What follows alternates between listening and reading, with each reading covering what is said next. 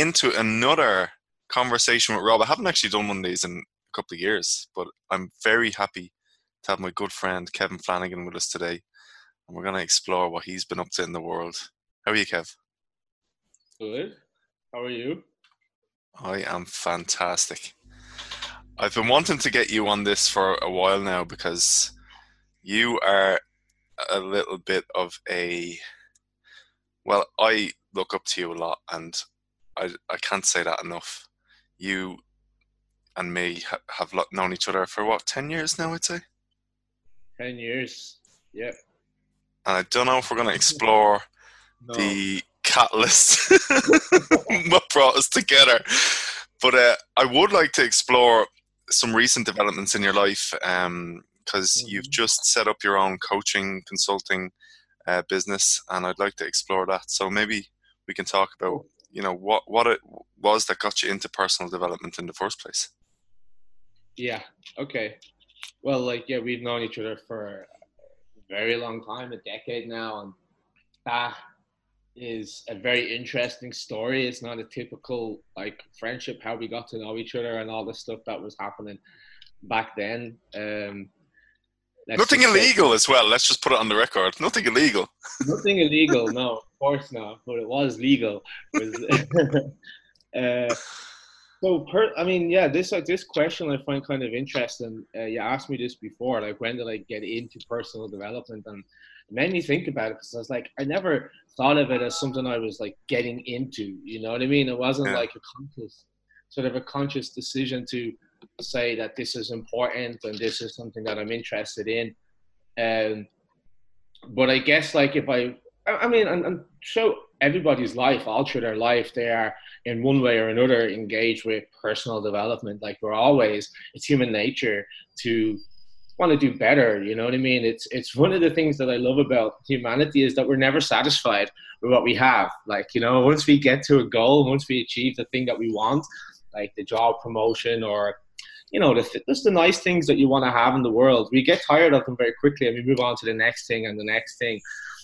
Um, and that's pretty. That's a pretty natural, natural thing for for humans to do to always want to be bettering themselves. Um, but if I was to put my finger on it, kind of maybe a significant, very significant step that I took in that journey of development was probably going to India uh, in 2008, which was just uh, maybe six months before we met, I guess I had been in India. And I was one of those kind of like typical uh, hippie type people, you know. I was, I was going to India with a with a really like with a purpose in mind. You know, I had already been reading a lot at this stage um, about Eastern mysticism, concepts like self realization, um, higher consciousness, uh, finding uh, contentment within yourself. Mm. You know, like there's these ideas in, in, say, Buddhism, for example, where life is like the wheel of a bike, and all of these events and activities and happenings are going on around you. This is this comes back to what I was saying a minute ago about kind of never being satisfied. There's always new, um, you know, impulses. There's new desires, new uh, new new experiences going on in your life. And Buddhism talks about how to bring your consciousness to the center of this wheel, so it's kind of still mm. while the world goes on around you. And this this was something that really appealed to me, like finding this inner contentment, this inner happiness, which which if found would mean that uh, I didn't need to find satisfaction outside of myself that I was complete and I was whole as I was. So I was like very interested in that side of things in um, the Eastern mysticism, in Hinduism, in self-realization and consciousness, uh, conscious expanding, and uh, really this this very strong sense of the world is for me as I perceive it to be. So if I perceive it to be bad, or if I perceive like myself to be like incomplete or that I need to achieve something or I have something that I have to do. Well, that's something that happens entirely in in the mind, and mm. so by doing mind mechanics. I've, I've, I've come up with different terms for these things over the years mental alchemy, mind mechanics, um, realizing that I actually fundamentally could change my reality. Yeah. Uh, and then seeing that, like putting that into effect in the world, which is kind of like when we met, right? Um, I guess like we've mentioned it a couple of times, just to give a bit of context for people who might be thinking something weird is something weird is going on. Um, um, once I had come back from India, and it was just when the recession was like really kicking off. You remember that time, the financial crisis. I happened to get myself a job in uh, working for a bank. Mm.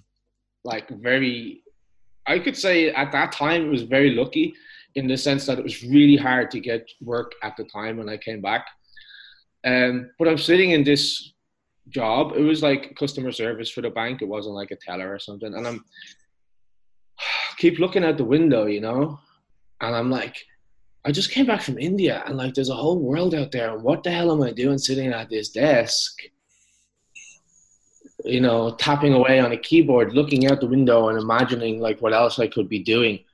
And there was always this sense of wanting to not just change myself, but I wanted to help the world, you mm. know. And I was young and foolish enough to think that I could do it, you know. And I still am a little bit like that.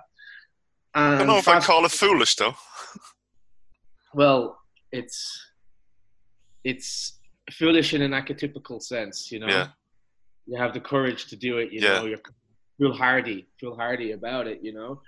And not yeah, not foolish per se, but like in the archetypical sense, like the, the, the first card of the tarot is the fool, the yeah. zero and it's the it's the beginning card it's the adventure card you know it's the the, the card where everything is possible so yeah uh, but at the time as i said the recession was kicking off and i knew about banking you know. I had been reading about the financial system how how money works what it is why does it uh, you know why is it so prevalent in society where does it come from? I had known about that and i'm working in the bank and i have these like seriously, I had like old women who would call me and they're so afraid that they're going to lose all their savings because mm. this recession is happening. And I'm I'm sitting there like, but it doesn't have to be this way. Oh my God, you know, just that because people didn't realize how the financial system was working and money worked. That, and I kind of started to see the, this bigger problems in society and how that.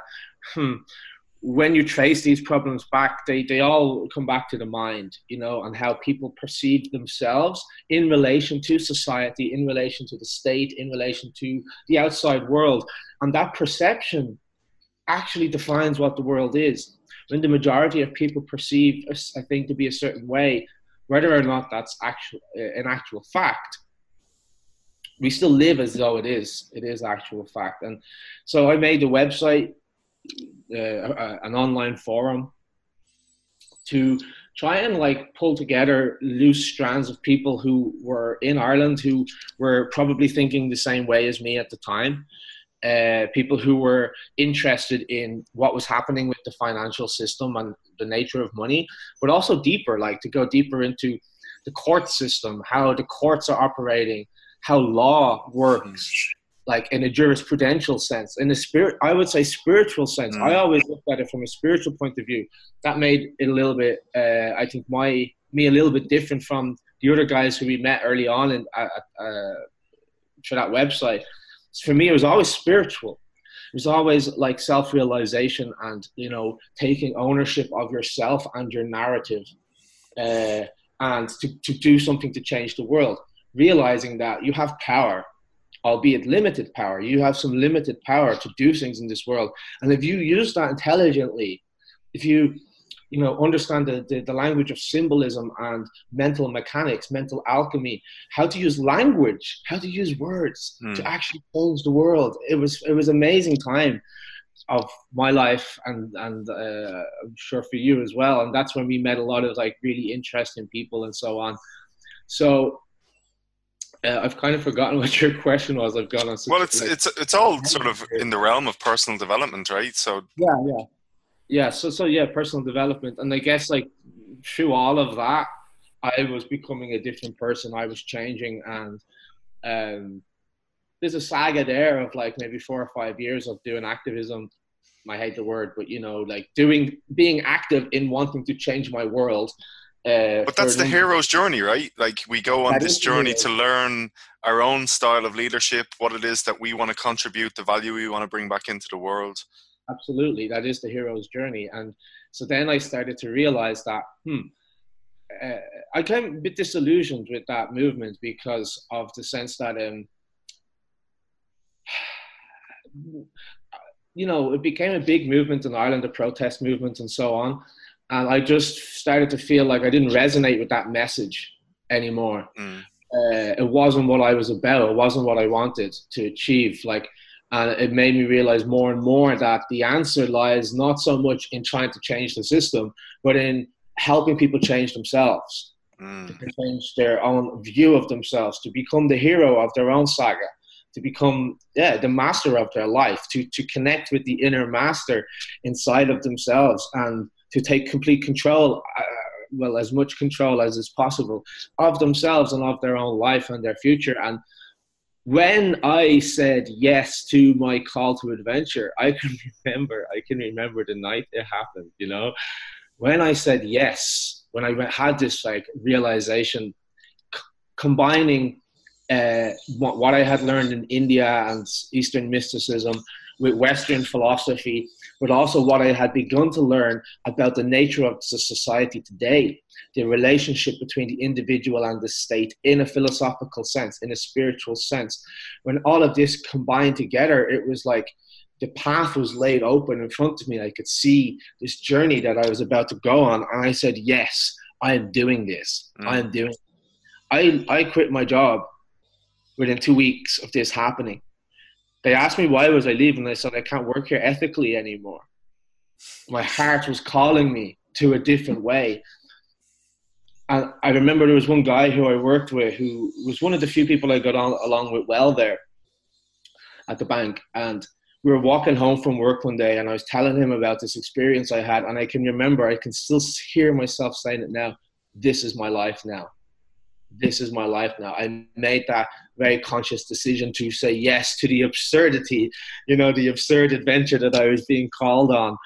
And that just completely changed my life in ways that I could never have imagined before I said yes to that adventure. You know, I'm not coming from a, let's say, very like great background. I haven't had a very easy start in life, and uh, the opportunities, the pool of opportunities to, for me, I would have perceived as being quite limited in terms of my family contacts and mm. start that I had in life.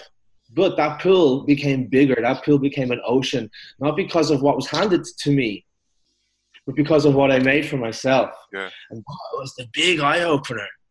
Like we're all dealt cards in life we're all dealt different cards and we can sit there and we can play cards. I realized I didn't want to play cards. I don't want to play the game. I want to play my own game. I want to walk my own path. And fast forward till today, like I'm now working for a you know an international nonprofit organization that's working directly with students to teach them uh, mostly about liberty and about like freedom, personal freedom, uh, how societies can be run better, uh, with better, you know, better policies and so on. But ultimately, what that's really about, it's not about the policies and it's not about the surface, what you see. Okay, so we're back. Uh, I don't know what happened there; we froze. But uh, you were on a on a roll, and you were talking about um, the Students for Liberty and the work that uh, we do mm-hmm. with students around mm-hmm. the globe. Yeah, so it's super rewarding to be able to, you know, impact the lives of, of, at this stage, thousands of students from across the globe. First of all, talking about something that's fundamentally important to me, which is personal freedom. That, that equates to choice. It equates to the ability to express yourself, and but on a much deeper level, it's self-realization. I, I, I see the two as as one and the same. Uh, even on the wall behind me, I don't know if you can see that. I have a poster, and on this piece of paper, the word freedom is written in probably like 20 or more different languages mm. um, by, by the students who we work with in SFL. So that's like the very rewarding work that I'm doing. But Tell us a little bit about SFL and, and, and the mission.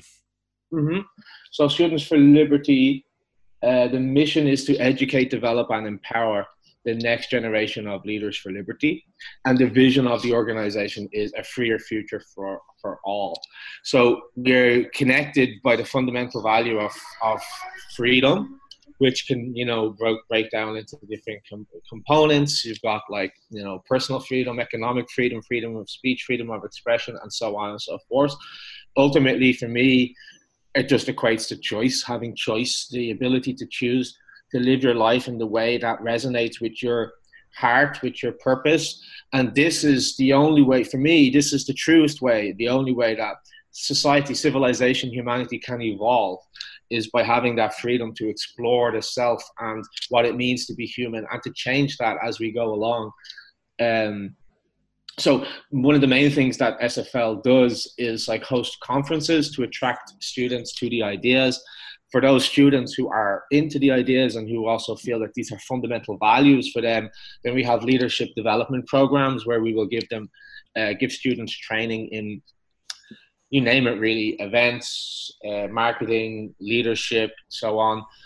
Um, and we continue to develop them throughout their time in SFL. So this is like a surface level. It's it's very rewarding. It's um, I feel like I found my place, a place that I probably would not have ended up had I not had said yes to the adventure hmm. earlier in my life, you know.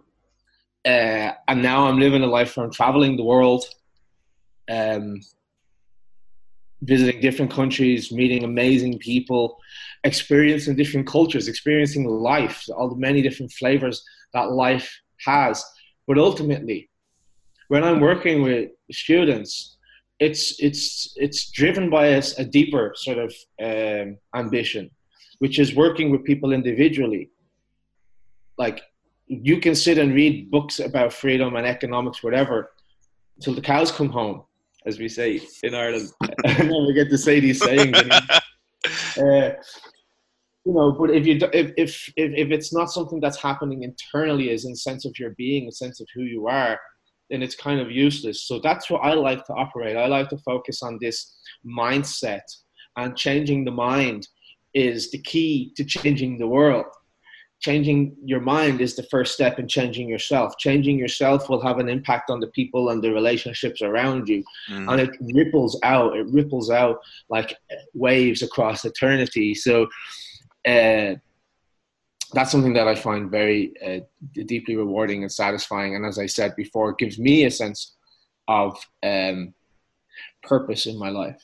Yeah, and you're living in Georgia now, and there's a massive Students for Liberty community in Georgia. You just recently had, was it 1,400 attendees at a conference? Yeah, around 1,400, yeah. Those are really amazing numbers, like in terms of, you know, mm-hmm. we had we had a conference here in 2000 and uh, 16 and we had less than 100 people so there's a massive gulf and, and, and difference um, in the yeah. attendee rate what, what do you think is the main difference there the main reason for that yeah it's, it's for me it's quite obvious um, i'm living in tbilisi now in georgia which is like former ussr i've also lived in ukraine kiev for over a year I've lived in Czech Republic for over a year. So for the last three, going on four years of my life now, I've lived in the former USSR. Mm. Uh, and what's really interesting for me is um, working with the students in these countries. They always have great turnout. Like uh, Ukraine had great turnout at conferences as well, with like upwards of 300 people or more. Um, I think it's quite obvious that here freedom is still um, you know something that they really crave and desire, and uh, they know what it's like not to have it. Yeah. And in the let's say western western, but I hate that phrase as well, like more affluent countries of, of Western Europe, uh, central to Western Europe and America, they are like we're we're relatively free in social terms. You know, there's a lot of stuff like there's a lot of restrictions. There's like there's a lot of things that we might still like to change to create greater freedom, but we're comfortable. We're happy. You know, we have access to food, we have access to health, we have comfortable homes, we have many ways to entertain ourselves on our, you know, uh, digital TV, internet.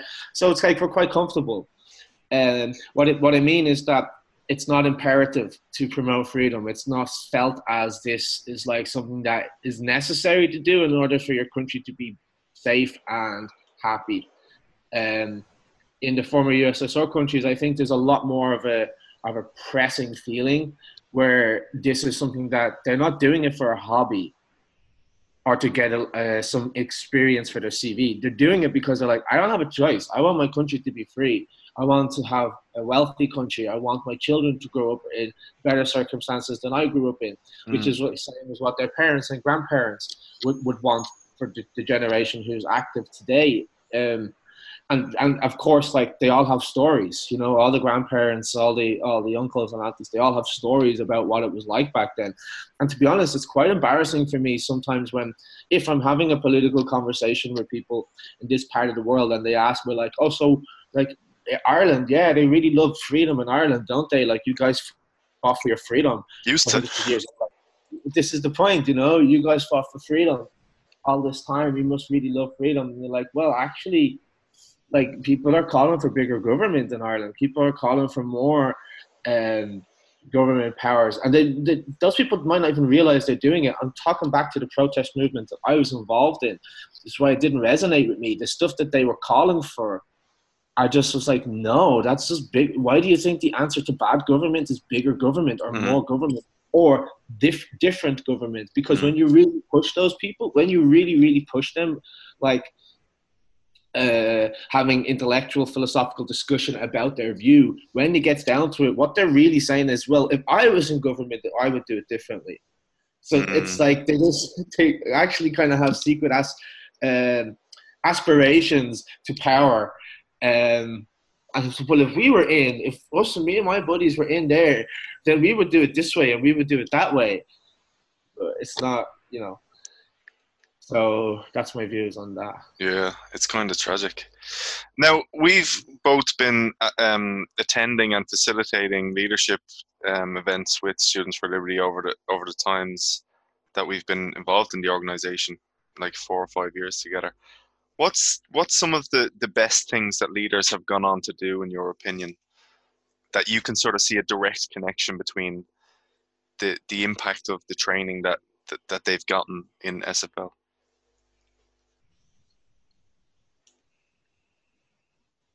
Yeah, I'm getting a message here that my connection is unstable, so uh, just let me know if there's any. Yeah, you problems. sound grand. You sound grand. Yeah, so I mean, gosh, there's so many uh, uh, examples to choose from. I mean, we've had uh, people go on to uh, be elected to, to local parliaments. Um, we've had people go on to write, like, be very well established um, journalists. Uh, we've had people go on to set up uh, their own think tanks, specializing in certain areas of concern uh, again with the ethos and philosophy of of freedom behind that. We've had people go on to become like academics and reach their PhD uh, level and so on. And I think like the main, uh, we could sit here and list kind of like the trainings that we give and this the, the skills that we offer, but actually I think. Uh, one of the best ways to think about SFL is to think about like uh, as an incubator for somebody's individual greatness. Yeah. There's no one size fits all. There's no like step by step path to this conclusion. This is what I love about it. It's about uh, honoring the individual inside us, which is the self, which is the uh, self realization. It's namaste, you know. In India, they say namaste, which means the higher self in me bows to the higher self in you. I recognize you. I see you. I see your greatness. I see that you have the same gift of freedom as I have, and I will protect. It's in my interest to protect your freedom, and it's in your interest to protect my freedom, because this is the way that we can best grow. This is the way that we can best flourish, you know. So this is one of the things I think is very interesting. That it's not like a one size fits all sort of approach, but it builds character. Mm. So even if people go on to do things that might not be directly related to um, the liberty movement, which is absolutely fine, they got to work in whatever private sector, and that, that's that's fine. But I believe if you ask any of those people who have gone through our programs, did SFL have an impact on your life? They will say yes and if you ask them to put their finger on it, they might name a few things. They might say, "Oh, the training was great." The, the people, actually, people often say like the community is is the most amazing thing about Students for Liberty. But ultimately, like it's kind of subtle how um, having a network like this that is focused on you know uh, individual empowerment, which is focused on you know giving you the skills to make yourself a better person to expecting uh, kind of yeah encouraging you to to to step into your power. And that is the magic sauce that turns out great leaders at the end of the at the end of the process. Yeah. And one of the like what really struck me there was going back to a talk you gave two years ago in Gummersbach um, about the culture of SFL and I think if you ask people that go through the program about what's the culture like, it's kind of hard to describe. There's something incredibly magical about it, but you, you describe it very well. I'd, I'd love you to share some of your thoughts about the culture of SFL. Yeah, so let's just put into a bit of context, just a little bit of background here. Um, I joined Students for Liberty as a volunteer as well. Um, I had already had like a bunch of experience from the website and the stuff that we were doing in Ireland at the time. But I joined as a volunteer as like nobody knew me. I had no like contacts or friends in the organization. And I remember when I was being interviewed, I I thought, whoa, there's people here working for this movement. I was like, I'm doing that. I'm doing that. right? And it was like within six months, five or six months, I was now I had become a staff member. I'd become pro, I become the manager of the program.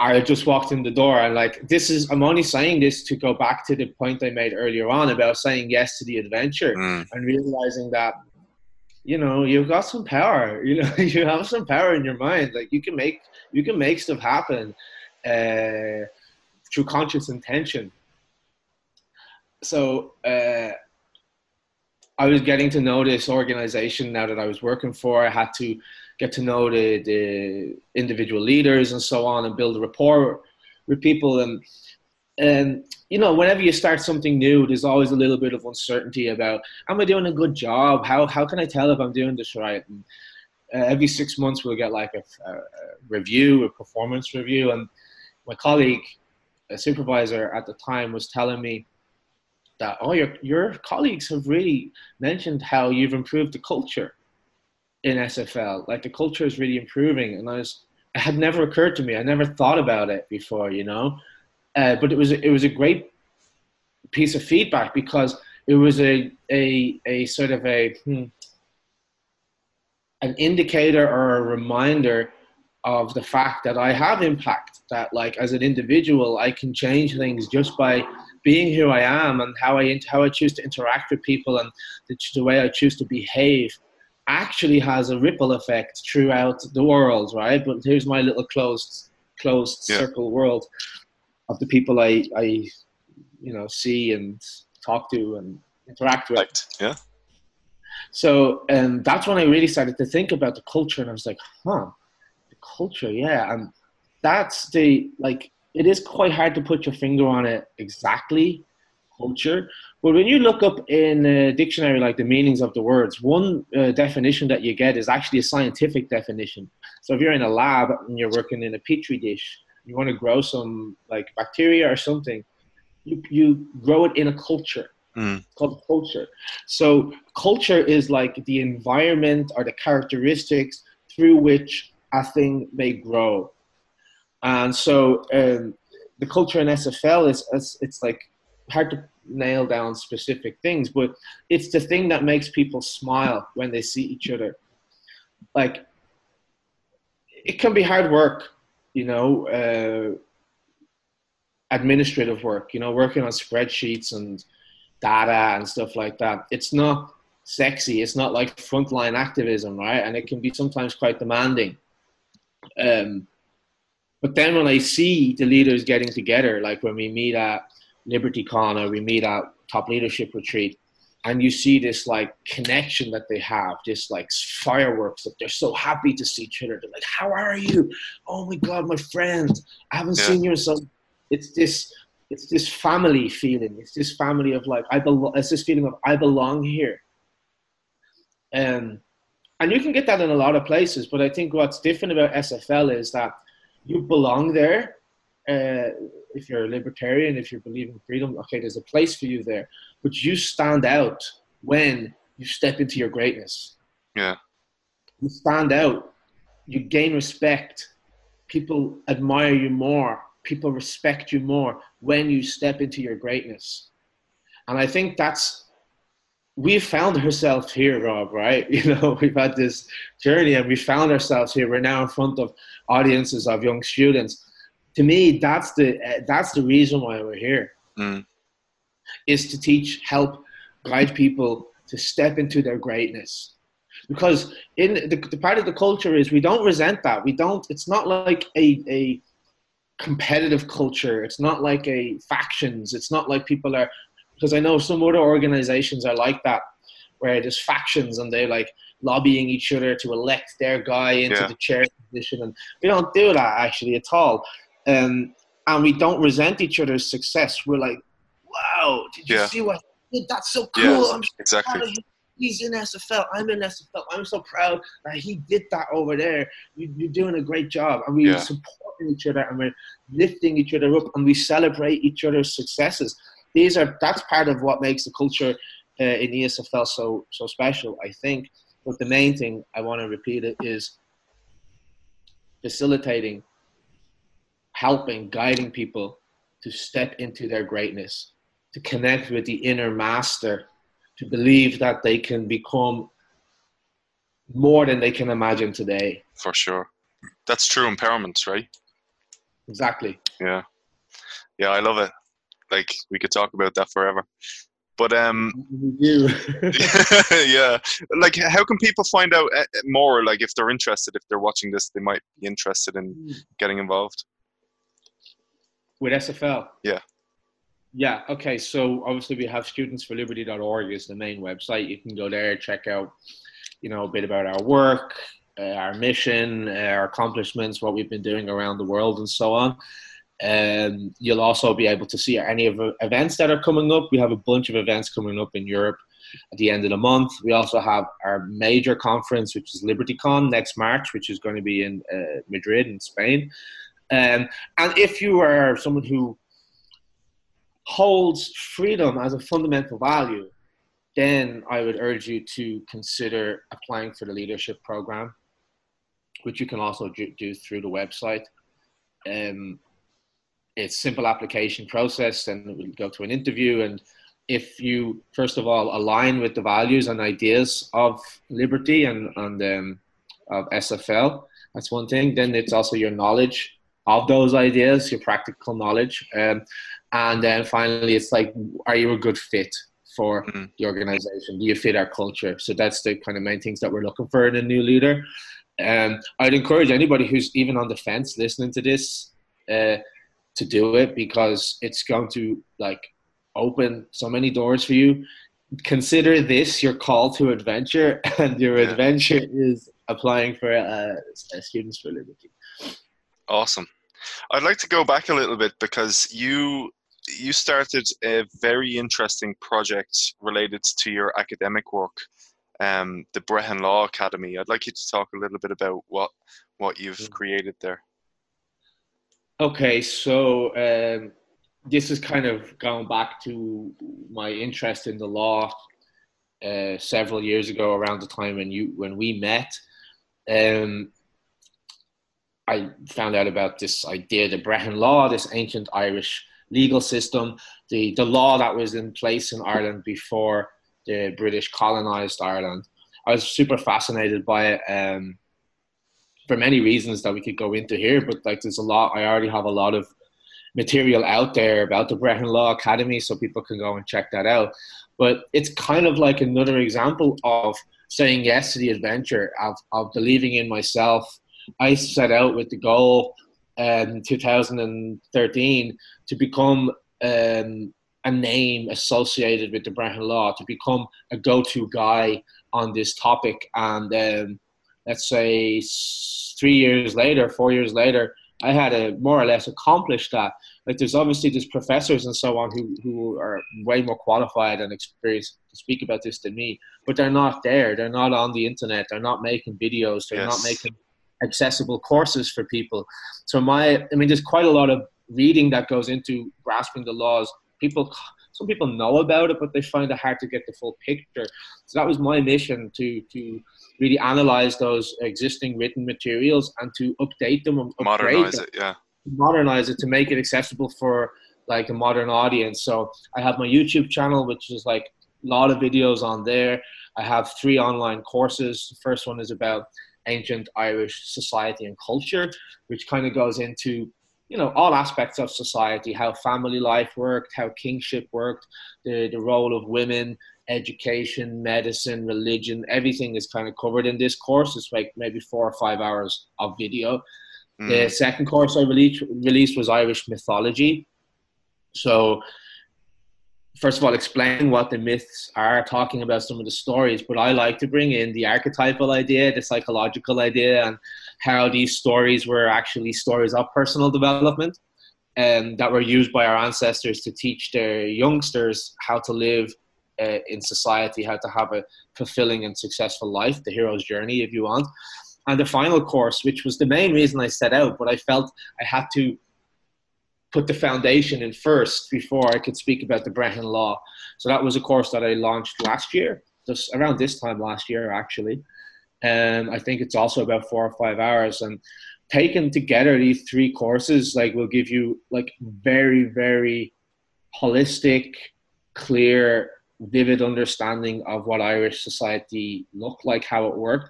And I'm not romanticizing it, you know, in some ways it's it's like tempting to romanticize it, you know. But I try to um, put aside the the fluff um, and just give like the hard information. So in some cases, you know, there's some things that were going on back then that we wouldn't want to happen today, right? But uh, that's not enough of a reason to just dismiss the whole thing.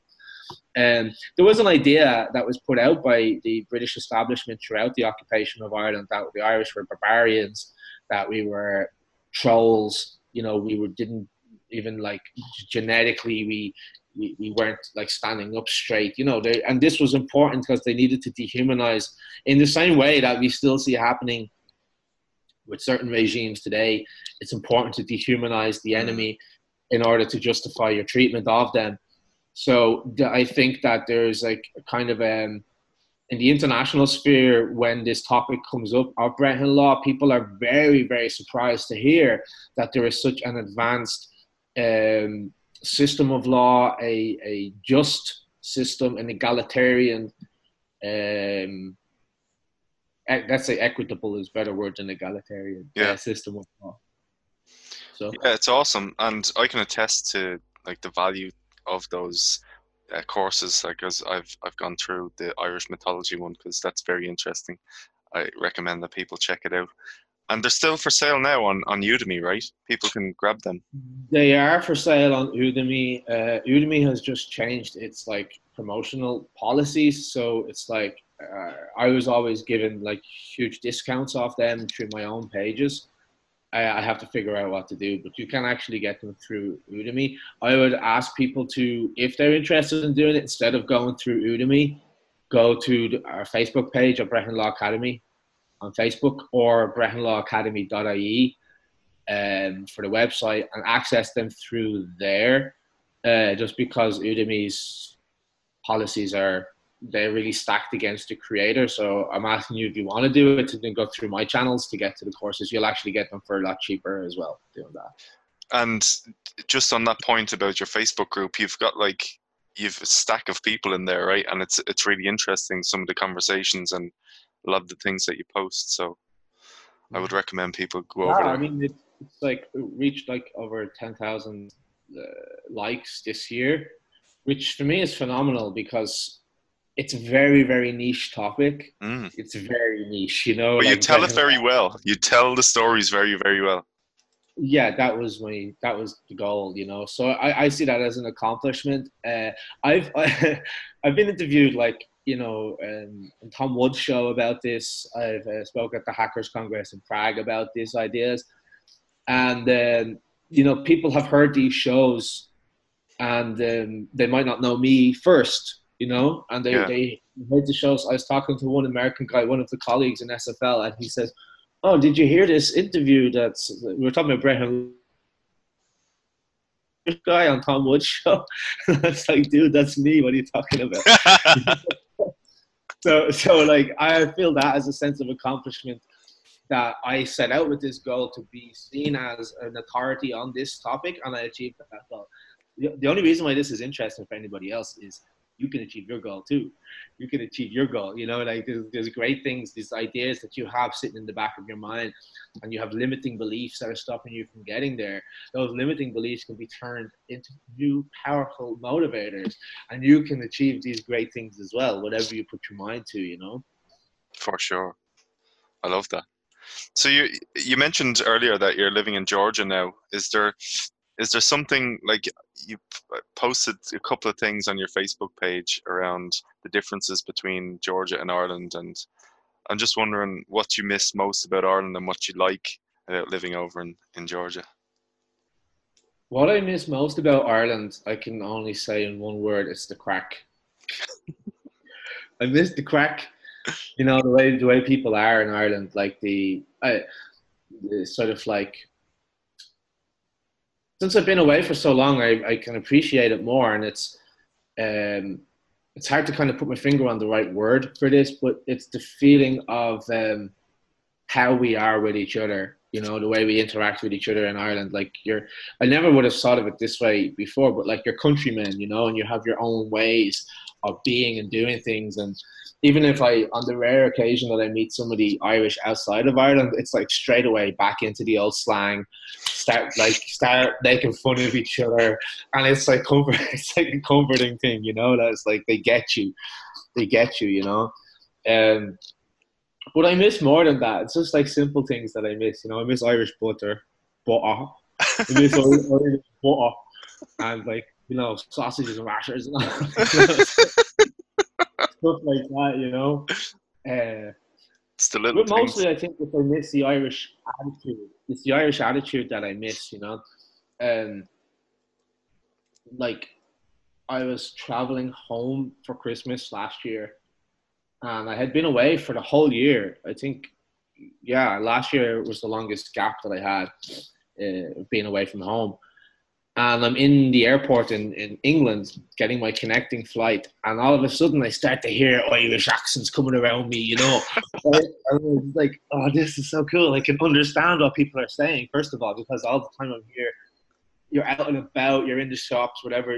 People are speaking, but your brain just doesn't register. So when I'm around like uh, English speakers like that, it's my brain's picking up everything, you know. Um, and I sat down on the flight, and these two women sat down behind me, and I could hear them talking, and I could tell they didn't know each other; they just met.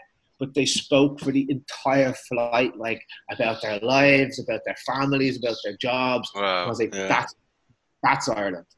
That's what makes us different. That we can do that, and it's not forced, and it's not done just out of social nicety. It's done because actually we'll have a chat. Yeah. So we may as well, like you know. uh, and I really miss that about Ireland, just Irishness. Uh, and I don't want people. To, I, I I think people don't see that so much anymore. Like culturally, our culture has become fetishized and um, com, com, commodified. You know, like it, no, people are not really respecting the culture. They don't care about it so much. Uh, what it means to be Irish. We're very become very cosmopolitan. Basically, like very American and ang- anglicized in our nature and the way that we do things and the respect that we have for our culture and our society. Uh, and that's fine because culture and society can change, but I, I'm so sad to think that we would lose that aspect of ourselves, which is the uh, um, authentic uh, connection with people you know authentic connection with people that you see and meet on a daily basis. Uh, there's a lot more, I think, fear um, coming into the country, and you know things are changing, attitudes are changing a lot, uh, which is kind of worrying to see because it's just uncertain where that might where that might progress to. Um, but in Georgia, like people are great here as well. Like people are very friendly. They've got great sense of humor. They're very yes. hospitable, very gentle, um, kind. Uh, they really love the, the the visitor. Like the visitors, like really, uh, they're very happy with visitors. And if if I was like with Georgians and I say, why do I want to live in Tbilisi? They see them getting kind of very proud of themselves and like they, they're very proud to be Georgian. Uh, but same at Ukraine, you know, uh, they're, they're, very different type of people, of course. But one thing that they have in common is their ferocious, unerring, unalterable love of freedom. Yeah. They love it. Like the, the main square here uh, is called Tavisupleva Maidani, which means Freedom Square. Tavisupleva is Georgian for freedom, which means I own myself or I am the god of myself. It's fantastic. I love it. Uh, and in, in, in the Maidan Square in Kiev, for a long time, for like two years, they had a huge building was covered with the words "freedom is our religion." So they they awesome. they have this unquenchable desire for their own autonomy as a country, as a nation. All right, and they're yeah, young nations. Let's face it, like '90s is yeah. when they became their own nation, let's say in the modern sense.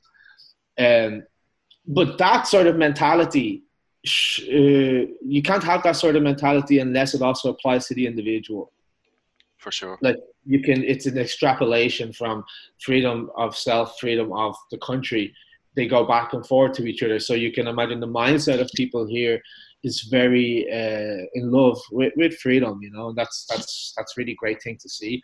And like you asked me earlier on about this, it's still important here. It's like easy to be comfortable mm. where we live. Uh, we're back home in Ireland and wherever else. It's it's easier to be comfortable, and we don't know how good we have it. This is the thing. We just don't know how good we have it. Not just in Ireland, but like this generation bitches and complains about being alive at the best time in human history it's, yeah. it's nonsense. Like they forget that their great grandparents, their grandparents, like labored, labored in the fields, labored from yeah. the as soon as the sun came up until the sun went down. They had muck under their nails. They were like they they had to work hard, and now we're us are like, you know, chai frappa latte chinos.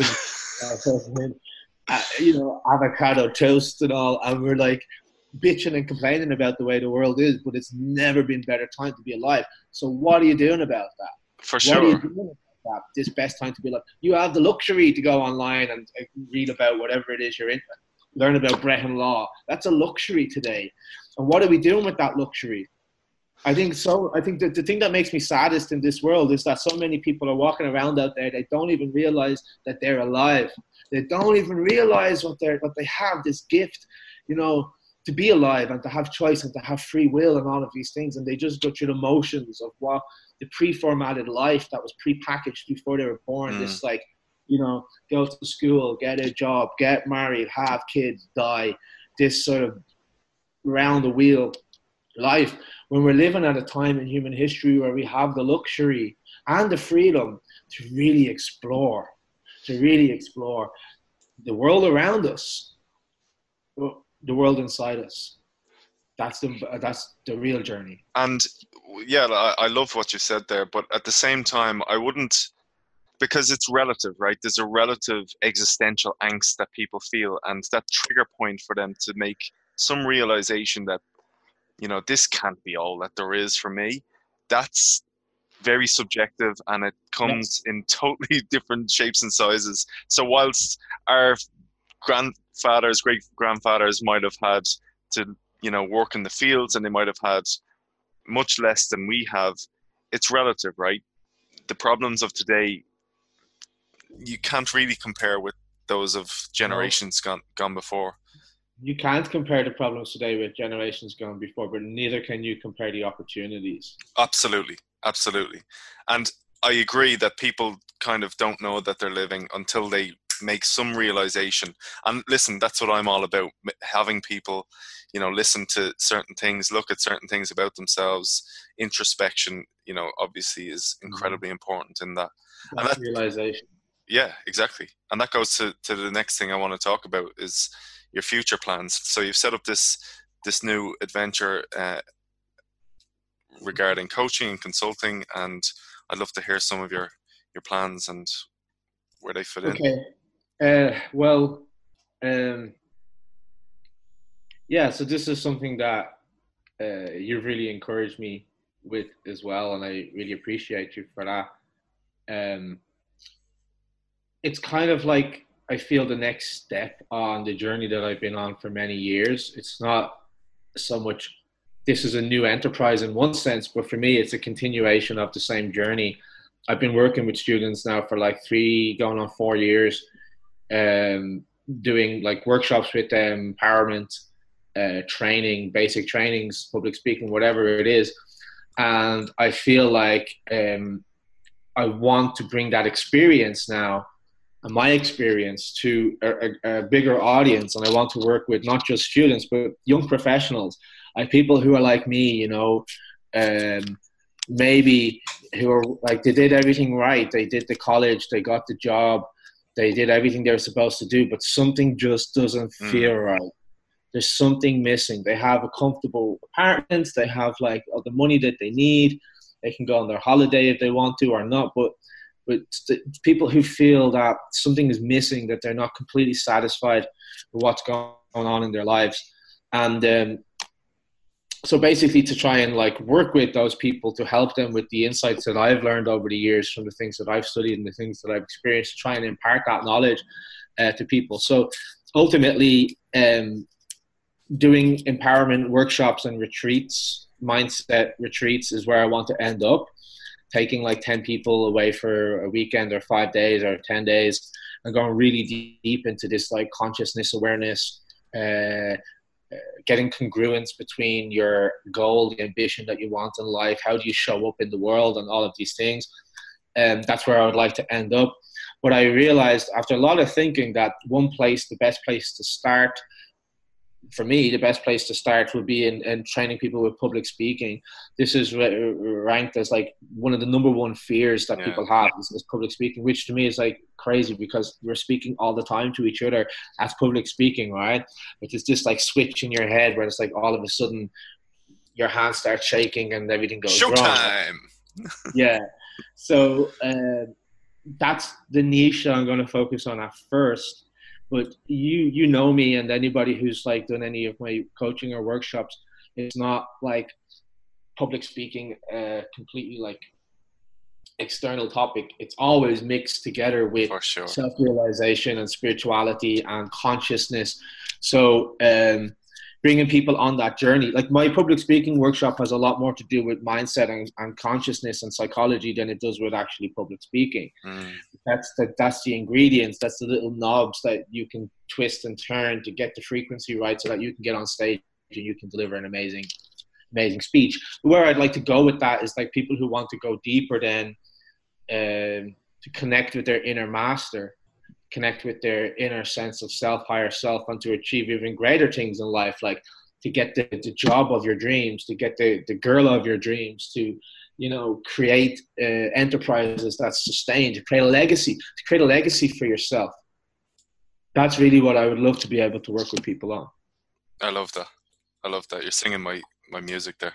I know we sing, we sing beautiful songs together, right?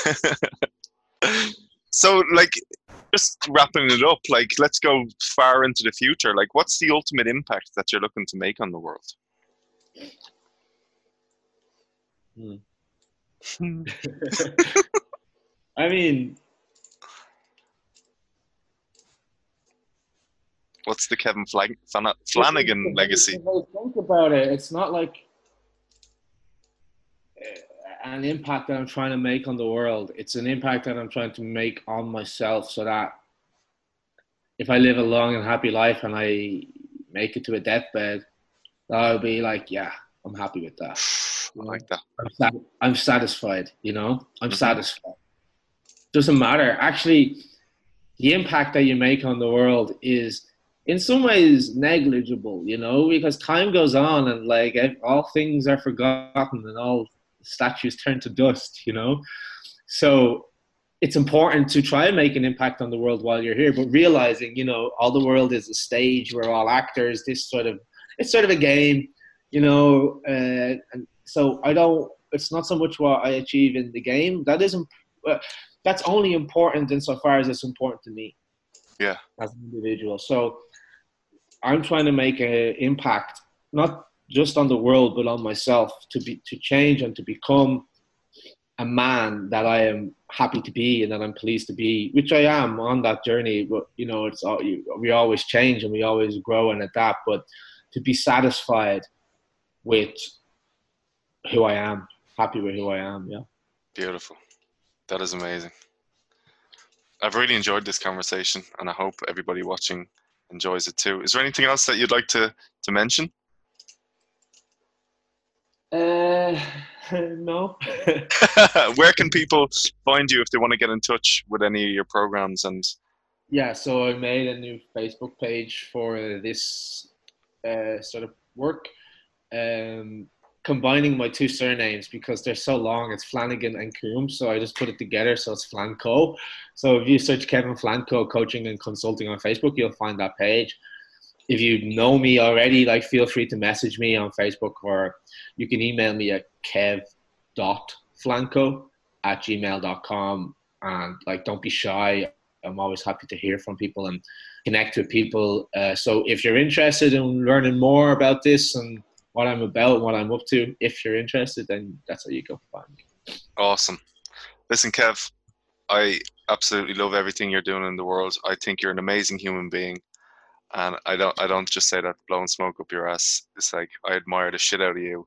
You're you're you're really great leader. What you're doing in SFL, I absolutely love it. So I recommend everybody check Kevin out and what he's doing. And thank you for taking the time to do this with me today. You're awesome.